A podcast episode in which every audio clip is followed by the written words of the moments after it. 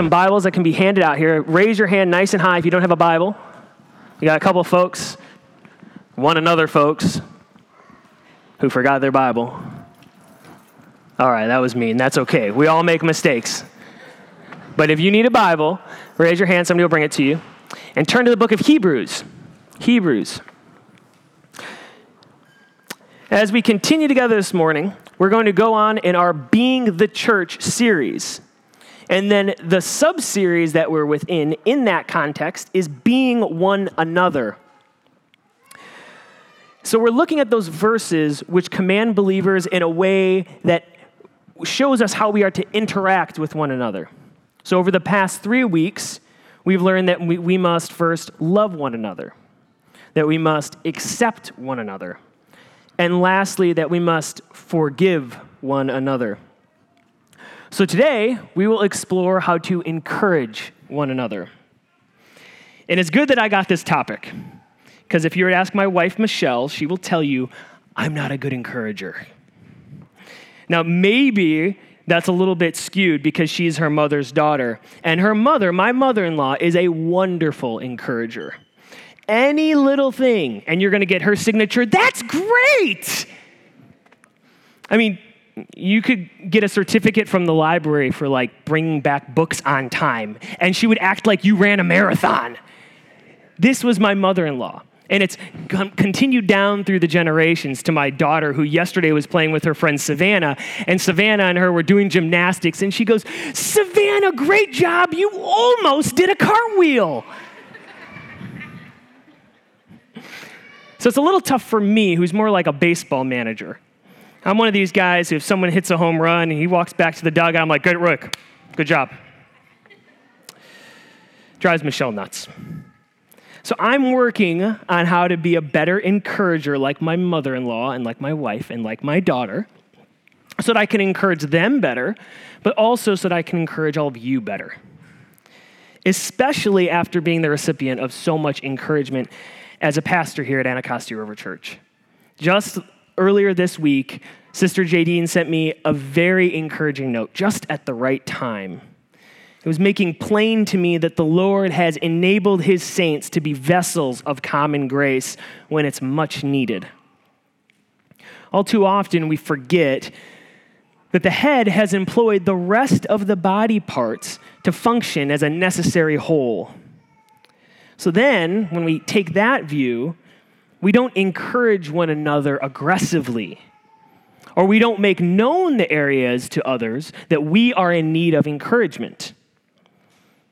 And when that happens, those different body parts go numb. Because, like a hand over here that's getting cold, it's not getting the blood flow it needs either because the hand is working too hard and the heart can't keep up, that's a problem with the body. Or because the hand decided to stop moving and isn't showing need for blood. And that's the problem with that member, that body part. Now, generally, the hand isn't such a position that the heart can't keep up or stops moving so long that the circulation ceases.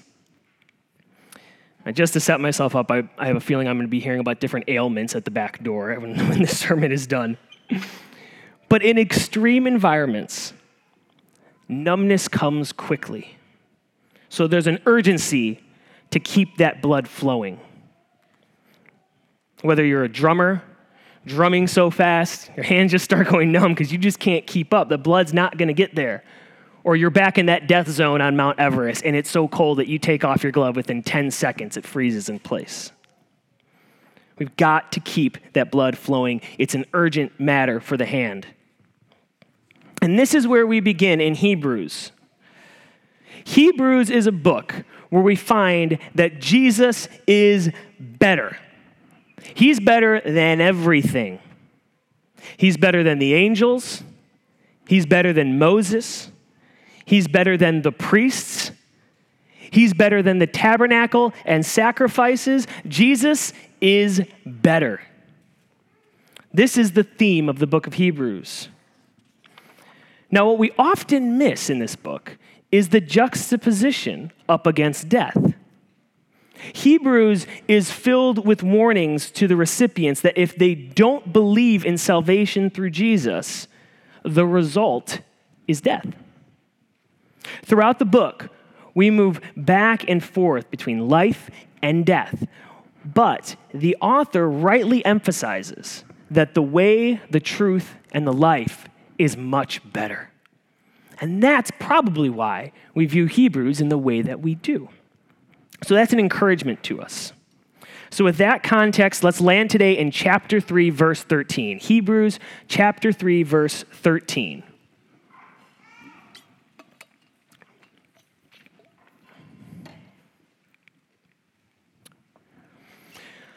So, let's look at how we, we view this interplay within our relationships as it relates to encouragement. First, we'd like to look at the urgency of encouragement. The urgency of encouragement. And then we will look at the encouragement in urgency.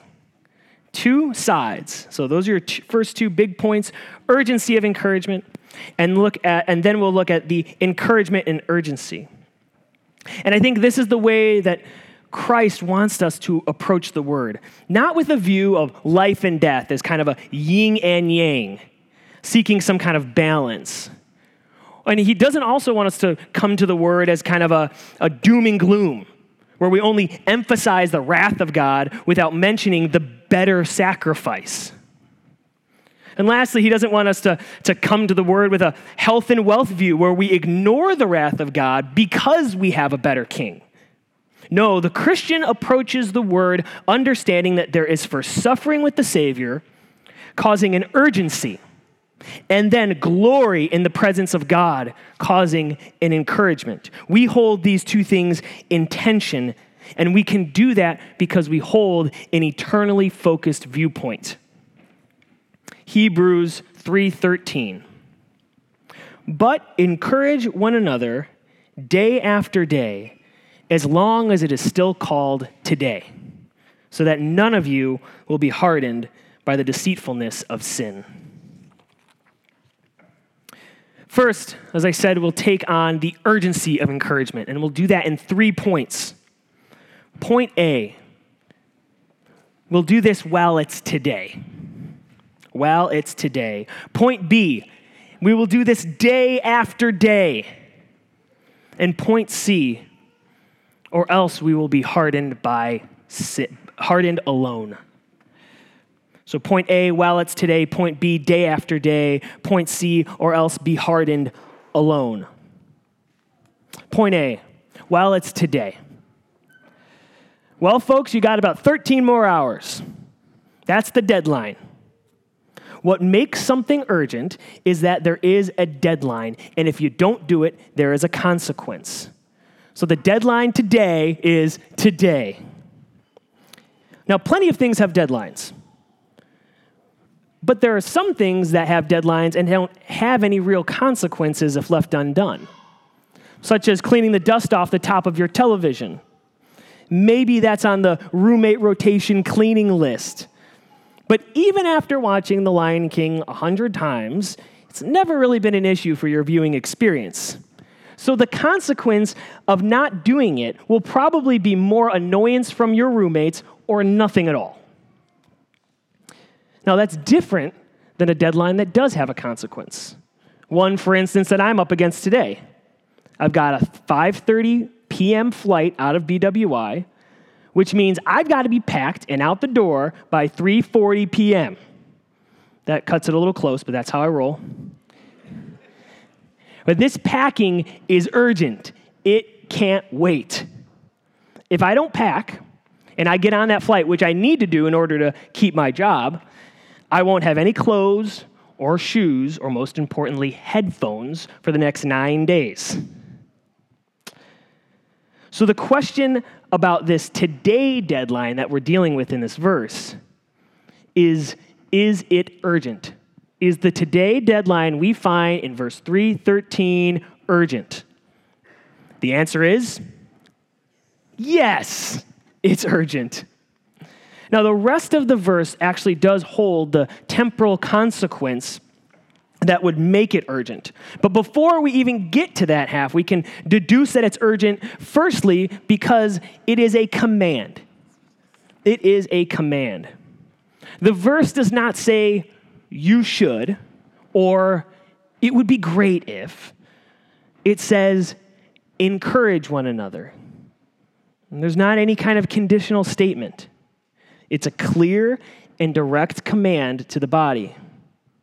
So before there is any mention of a deadline or consequence, we must obey the command because it comes from the one who has the authority to command the Word of God, who is God Himself. Therefore, regardless of any other information that's subsequently provided to us, as His creation, we must listen. So, providentially for you all this morning, you can obey this command before you leave the room. Secondly, it's urgent because there is a deadline. That deadline, as we've already said, is today. Even the writer sets the tone here that today is passing, so he even heightens that, that urgency. Now, and don't overthink it here. Sometimes we get confused because there's these quotes around this word today. And I can tell you that we'll, we'll get into kind of the implications of that a little bit further on, but it does mean today, as in Sunday, July 28th, 2019. The reason for that is that preceding that quoted today, we see day after day. So, no, the writer is actually talking about the present day, not, not a, a fake day only, but a present day. Or, or I shouldn't say a fake day, but a, a greater realized day. That we will touch later. It will not always be today. Tomorrow will be tomorrow. So, from today's perspective, tomorrow is not today. Now, tomorrow will become today, but you don't want to wait for that because tomorrow is not guaranteed. You only have today, right now. That makes sense? Thanks, Miss Carol. So, the deadline here is today. And we see this through much of Scripture that we have to act today. Both before and after verse 13, the Holy Spirit says, Today, if you hear his voice, do not harden your hearts as in the rebellion. Now, this was quoted all the way back from Psalm 95. So we don't get to take a I'll get around to it attitude with the God of the universe. Because most who take this attitude never get around to it. Today comes and goes. And the scripture also says that our life is but a breath, it is a vapor, it is nothing compared to the eternality of God. We must take this deadline seriously. And that moves into our third point, subpoint here, is that it is urgent because of the eternal consequence. So, first we see it as a command, then we see the deadline, and now we are seeing the eternal consequence. See, in the Christian life, we need not only be concerned with today, we must also be concerned with that day, that day when Jesus comes back, of which nobody knows the day or the hour. Second Thessalonians, you can turn there. Second Thessalonians gives us a brief cut to this scene in chapter 1. Second Thessalonians chapter 1, I believe verse 5. It is a clear evidence of God's righteous judgment that you will be counted worthy of God's kingdom for which you are suffering. Since it is righteous for God to repay with affliction those who afflict you and to reward with rest though you who are afflicted along with us. This will take place at the revelation of the Lord Jesus from heaven with his powerful angels, taking vengeance with flaming fire on those who don't know God and on those who don't obey the gospel of our Lord Jesus. These will pay the penalty of eternal destruction from the Lord's presence and from his glorious strength in that day when he comes to be glorified by his saints and admired by all those who have believed, because our testimony among you was believed. So on that day, believers will be counted worthy of God's kingdom. And that decision being made righteously by God as he looks at Christ, the perfect sacrifice on our behalf. And then he will reward each person according to what he has done. That we find from the Lord himself in Matthew 16. However, the unbeliever has another path taking vengeance with flaming fire on those who don't know God and on those who don't obey the gospel of our Lord Jesus. These will pay the penalty of eternal destruction from the Lord's presence and from his glorious strength in that day. It's a, it's a sobering thought. Too often, when, when this message is preached, it's, it's with like vitriol and anger. And it should cause us to, to fear God, to have a right view of His authority, the reality of sin and its consequences. So, with a broken heart, as a pastor of this church, I want to say to you today don't wait to act until that day. If you do not believe this message, don't wait. Believe on Him today. For the Christian, obey his commands and abide in Christ and be rewarded on that day. But for that unbeliever, again, I say to you, turn to Christ. Receive him today through the message of the gospel. God made you and he loves you. And even though you and I and everybody else disobeyed his commands and rejected him, for which the punishment is this eternal destruction and separation from his holy presence, he still loved us so much that he sent his son to die in our place. So that if we only repent of our sins and believe in him, we are reunited to him and glorified in his kingdom. That's the gospel message. So don't harden your hearts. Believe this message today. Moving on to point B day after day. We're not only given the deadline of today, we are also provided the prescription every day, day after day, daily. It's a necessary means to the healthy Christian walk. And we could go down the line with food and medicine analogies and physical activities and all of this, but I'd rather focus on the main point. It's urgent.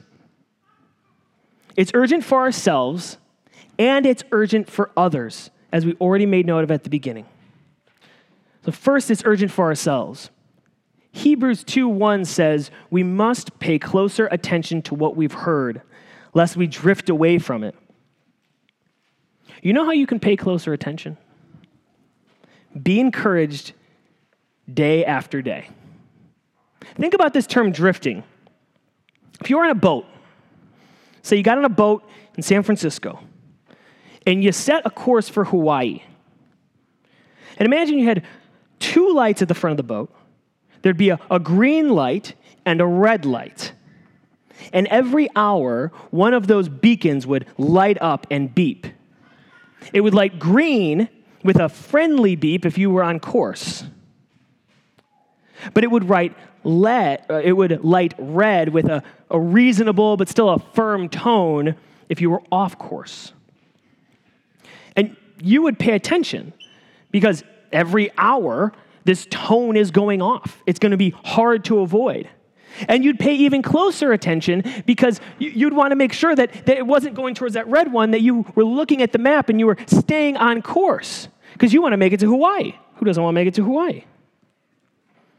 So now let's suppose you, you start the journey and you see that it's, it's going to take a while. It's getting boring and burdensome. And you look around, you know, Pacific, it's not so bad. Nice weather, and in fact, you met some friends along the way. There's some mermaids who are fun to talk with. Hmm, come up alongside the boat. So after a few days, you decide to turn the frequency of the lights and sounds to every two hours because it was interrupting the mermaid songs, especially the red one. because it gets especially annoying. Just a little, this just really interrupts those songs. And then as time goes on, that green light rarely sounds.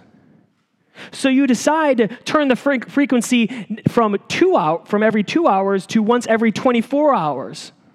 Because that red tone, that nasty buzzer, is intolerable. So some weeks later, that red buzzer is all that sounds. And you go and look at that map, and you realize you're closer to Japan than Hawaii. You've drifted. Getting to Hawaii at this point would seem impossible. But the mermaids keep you company. So you decide just to turn off both beacons forever. Just head to Japan. But what you don't realize is that your boat can't withstand the environmental challenges of going that far north to Japan.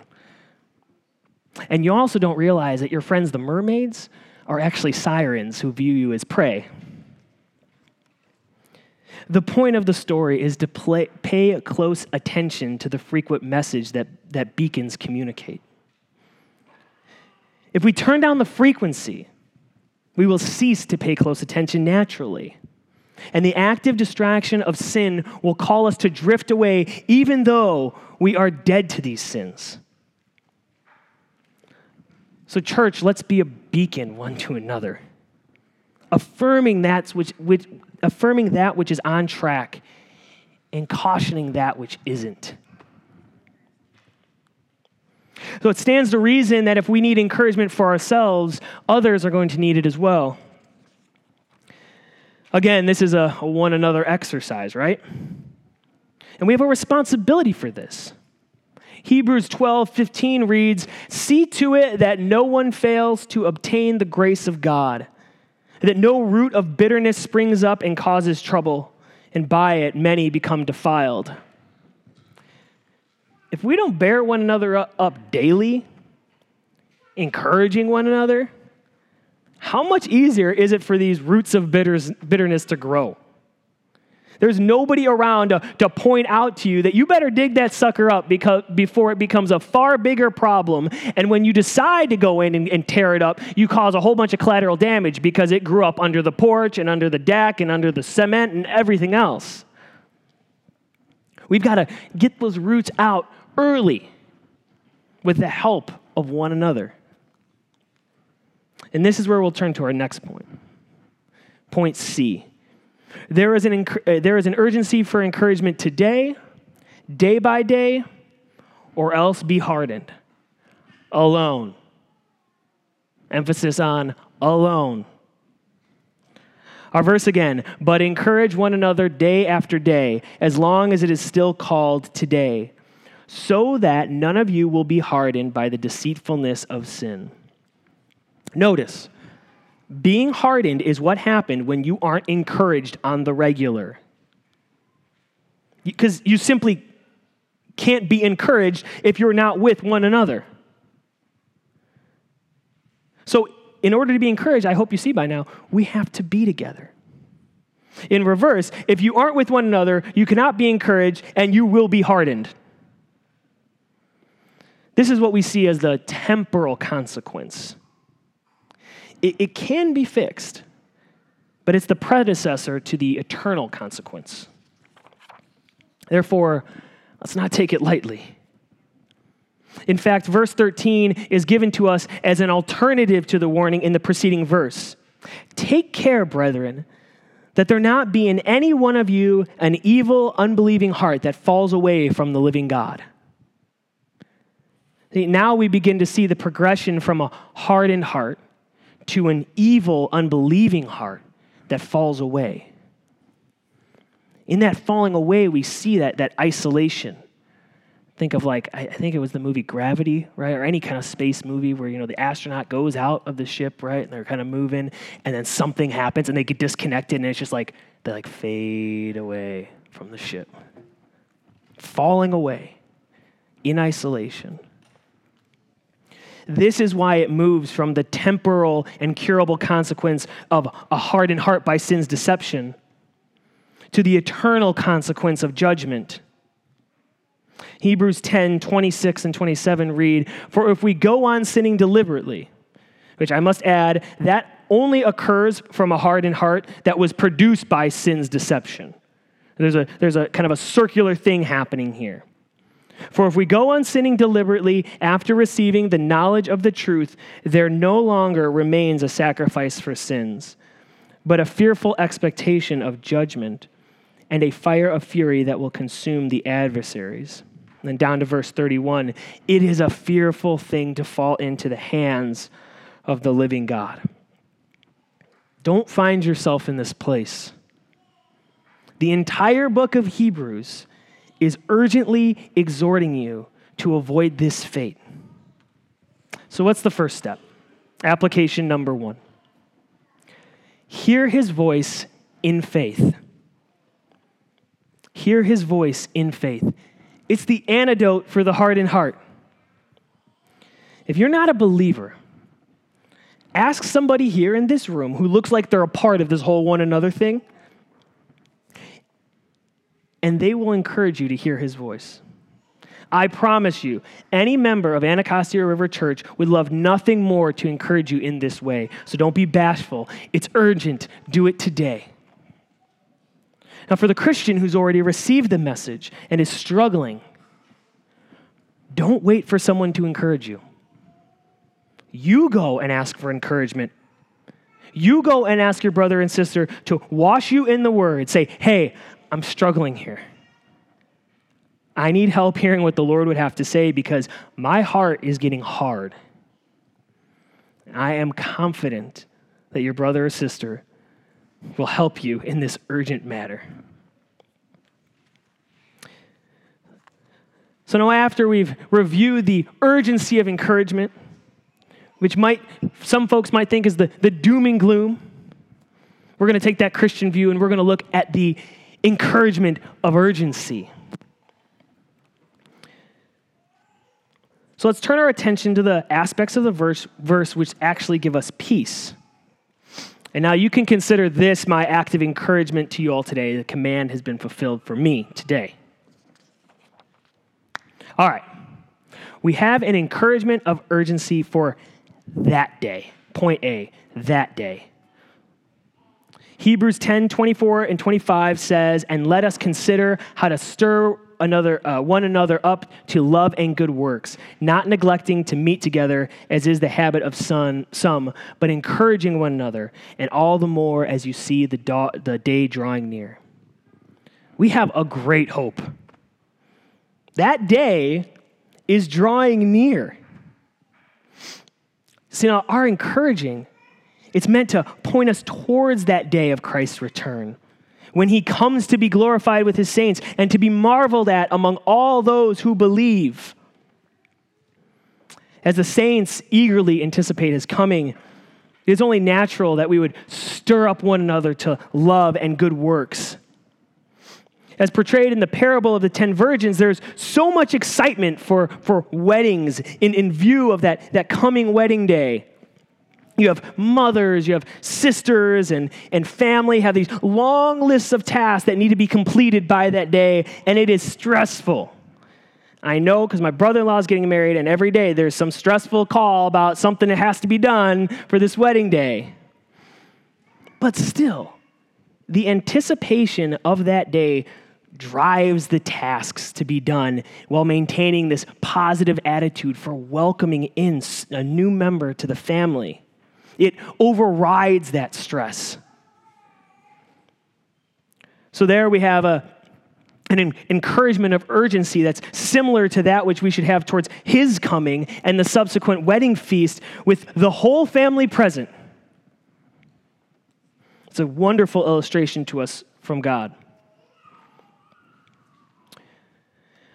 And next, we can, we can say that this is uh, an encouragement because it's a promise we can be encouraged that for that day, uh, we can be encouraged for that day because it is a promise that he will come. John 14, 3, Jesus says, And if I go and prepare a place for you, I will come again and take you to myself, that where I am, you may be also. And note, he isn't just saying that he's like coming to sit in his own castle with a moat away from us, but like near us. No, no, he actually invites us into his father's house to dwell with us. And not only is this a, it's a promise that's vocalized, it's actually his name. His coming is his name. Hebrews, 12, uh, Hebrews 10 37. For yet a little while, and the coming one will come and will not delay.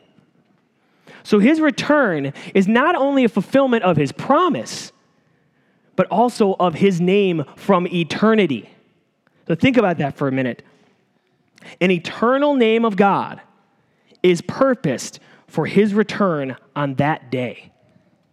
There's no beginning and no end to that name, but God sovereignly ordained it to be made for that day, that day which all of his people are to hope for. We, re- we rejoice the name Emmanuel when we think about Christmas, we re- when we remember the incarnation. So let's continue to rejoice and be encouraged by the imminent return of the coming one. All right, now let's keep moving because the story just keeps getting better. Beloved, we are God's children now, and we will not be, and we will be, I'm sorry, and what we will be has not yet appeared. But we know that when he appears, we shall be like him because we shall see him as he is. Whoa. So he's not just coming, he's not just fulfilling his own promises. He's he's coming back to dwell with us, but we shall also be like him? Yeah, that's, that's what the text is saying. We call it glorification for the people of God. But there's even more. It's true rest. There remains a Sabbath rest for the people of God. For whoever has entered God's rest has also rested from his works as God did, uh, as God did from his. Now, I don't know about you, but I'm encouraged by that. God has given us a promise that's in his name that will make us like him so that I can enter a true rest with the Savior and with his people. That's the story. That's the end game. There's a, you don't have a better story. I'm sorry, you don't. That's the best story. It is an urgent hope that can keep us encouraging one another day after day. And you and I, while we sit here on this earth, in this vapor of a life, we can still rejoice in this with having an, what's called an already not yet view. Now, already, yet, uh, already not yet means that I have an assurance of these promises, and I can live in the freedom and knowledge of them until the day that they're actually fully realized. So, this is one of the most encouraging ways that we can live in anticipation of this urgent coming. And in having this urgent hope, then, we need to act. The Hebrew Sabbath rest section finishes with a charge, okay? It says, Let us therefore strive to enter that rest so that no one may fall by the same sort of disobedience. It's not always easy, but with a joyful view of that day, we will, continue, we will continuous, continuously be encouraged to strive day after day. Now, that daily walk is part of our sharing in Christ. The verse right after ours, so if you turn to look at verse 14, it goes on to say, For we have come to share in Christ, if indeed we hold our original confidence firm to the end. Here now we see this active holding on to until we get to that day.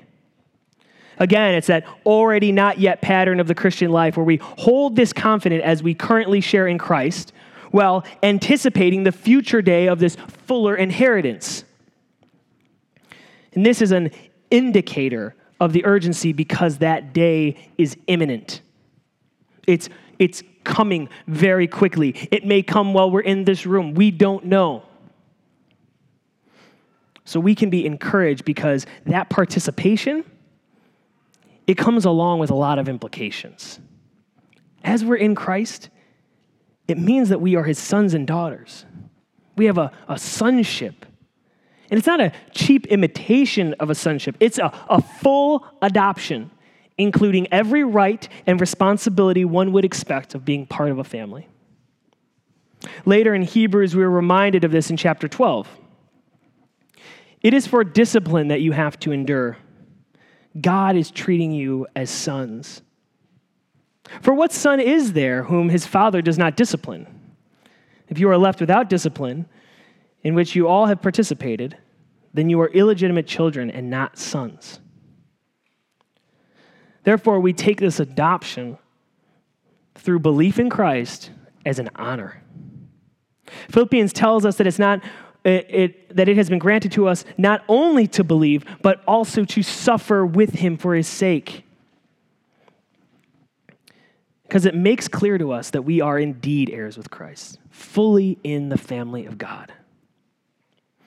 Yet, this does not mean that we presume that we have any power or the goodness or the smarts to have impressed God to make such an adoption.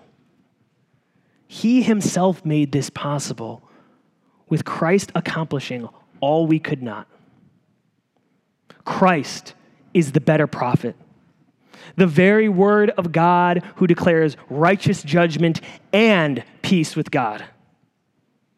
Christ is the better priest who laid down his own life as a perfect sacrifice. Christ is the better king whose name is just and sits at the right hand of God eternally. It is this Christ who calls us brother and sister day after day. Consequently, we understand the encouragement of urgency day after day, not only as we share in Christ, but also in how we are now employed. 2 Corinthians 5 writes, All this is from God who through Christ reconciled us to himself. We just covered that. And gave us the ministry of reconciliation.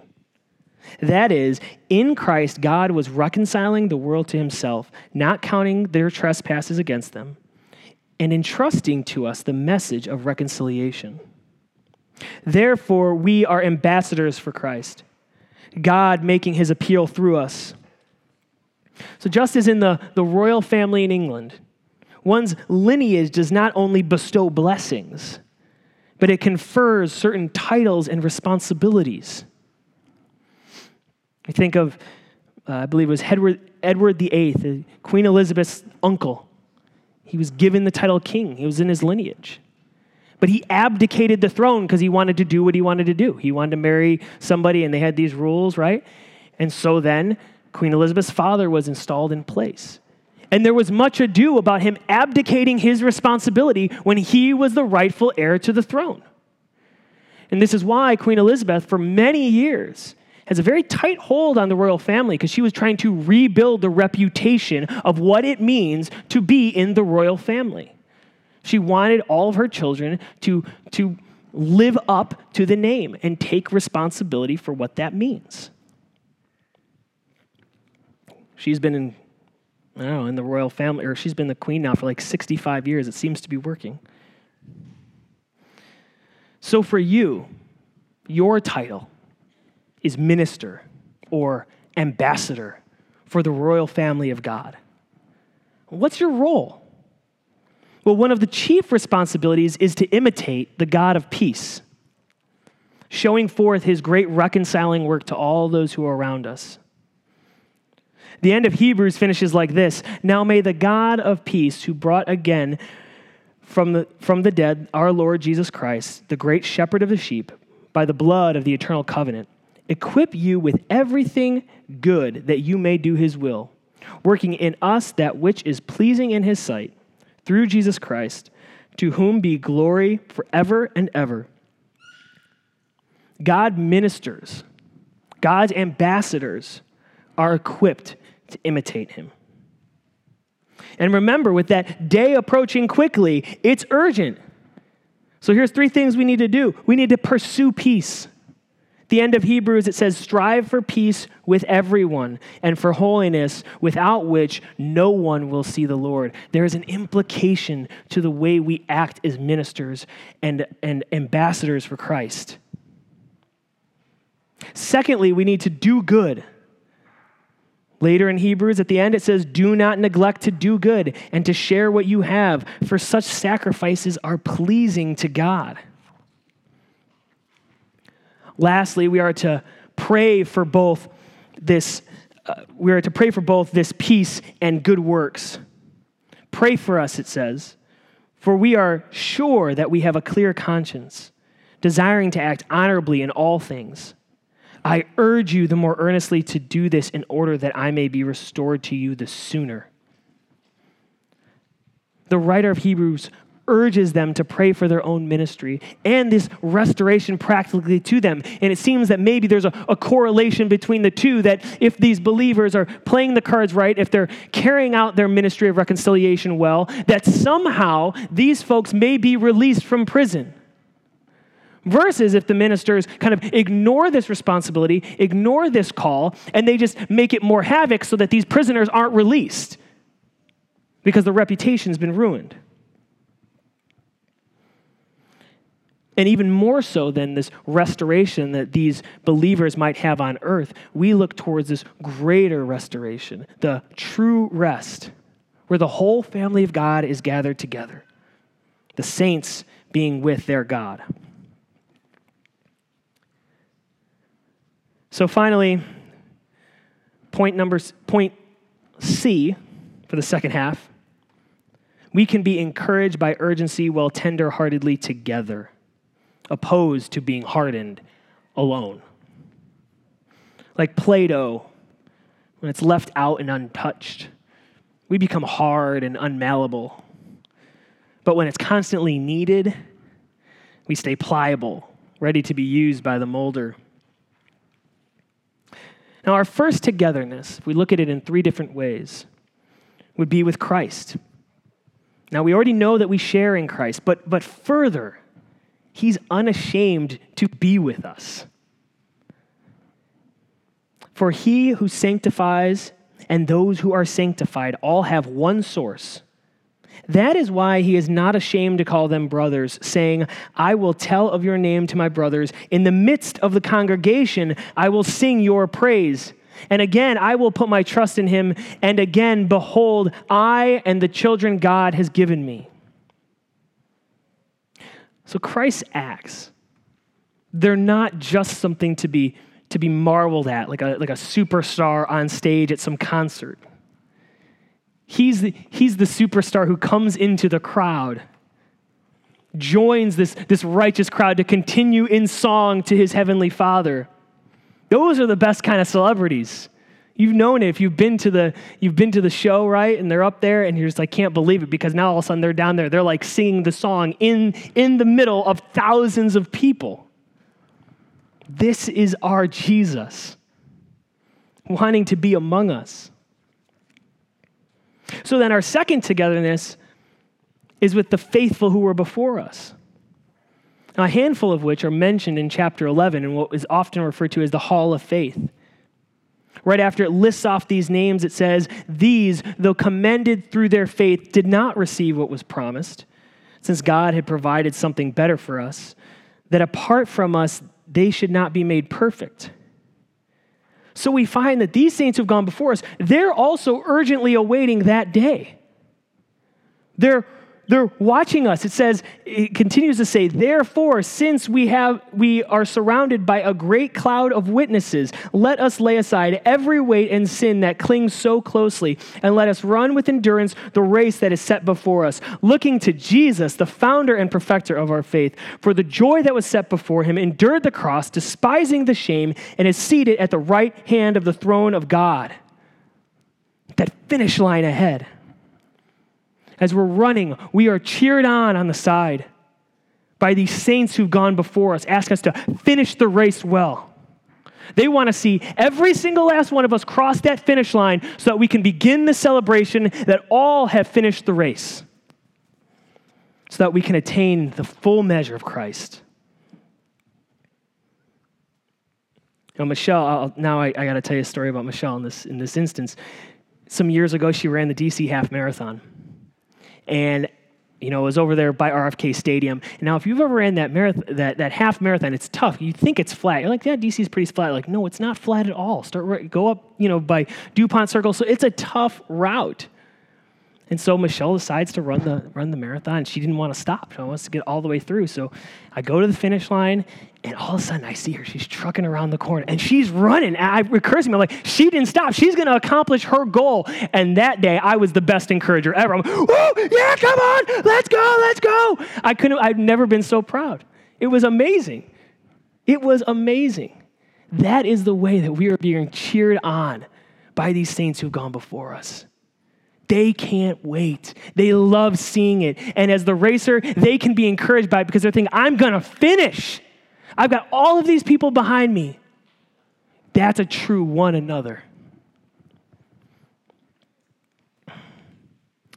So, lastly, let's get into the, the last group who we're together with. We've talked about how we're together with Christ. We talked about how we're together with those saints who've gone on before us. But lastly, we're t- together with one another right here. As a church, we can be reminded of how to do this through our covenant. Not neglecting to meet together, as is the habit of some, but encouraging one another, and all the more as you see the, do- the day drawing near. You know, before I came to ARC, I'd never been in a church that had a covenant. I had a, a, church where we read something every week, and I, I didn't get it, and I kind of would walk in, and I'd say it, okay, this is fine, you know every time now I just come to appreciate it more and more as I've gotten to know the saints more and I've you know we we we become this church family over four years. I'm like wow okay no I, I need to follow this. And there have been times that I've that I've I've wanted to do the wrong thing. I, I, I you know I wanted to to to to not be with the saints or I wanted to to not encourage this person or I wanted to not deal with the difficulties that that person is going through at the time and then I open up the covenant. It's like, no, we got to bear with one another. No, I need to grieve with those who grieve. Oh, okay. That's what the Bible tells me to do. And so we kind of just sketch this out as a church family. And now it's this unbelievable encouragement to me every time we read it. And we do these things in our covenant as we strive forward toward our reward. In following this covenant, we are communally moving in the same direction Therefore, let us be grateful for receiving a kingdom that cannot be shaken. And thus, let us offer to God acceptable worship with reverence and awe, for our God is a consuming fire. This is, this is the, the, the eternal viewpoint, the way in which we, we look at our covenant to understand hey, if we do these things, we're moving towards this unshakable reward. That reward's not changing. That reward's going to stay how it is. That reward is, is perfect and good and right. So I need help moving towards it because it's not going to move. So that's the last way that we're together. So, application number two how can you be encouraged in this urgency the most? Maybe you're not feeling it this morning. Maybe you're a member of ARC, like, oh, I'm not feeling this, right? Well, here, here's the application point. It's really simple. Show up. Show up. Now, I set up Alex this morning. I set him up bad, Alex Woods. Because my illustration for why it's important to show up has to do with, I guess, one of his favorite players. You see, when it comes to a game, or it comes to life, you can't play if you don't practice. You can't play if you don't practice. Now, There was a guy named Allen Iverson. He's rookie of the year, MVP, 11 time All Star. There's one thing he doesn't have a ring. He doesn't have a ring. And part of the reason that he doesn't have a ring, he decided not to show up. Here's a quote How can I make my teammates better by practicing? We aren't talking about the game, we're talking about practice. Not the game, practice. What about my game? That was the attitude of Allen Iverson. 76ers didn't win. Sorry, Philly, Philly. I got Philly people here. So here's my challenge to Allen Iverson about making your teammates better. Why does he go ask some people who know? Like Luke Longley, Toni Kukoc. Cool, you're like, who are these guys? How about the next one? Steve Kerr, Dennis Rodman. Oh, you're, oh Scottie Pippen, Michael Jordan.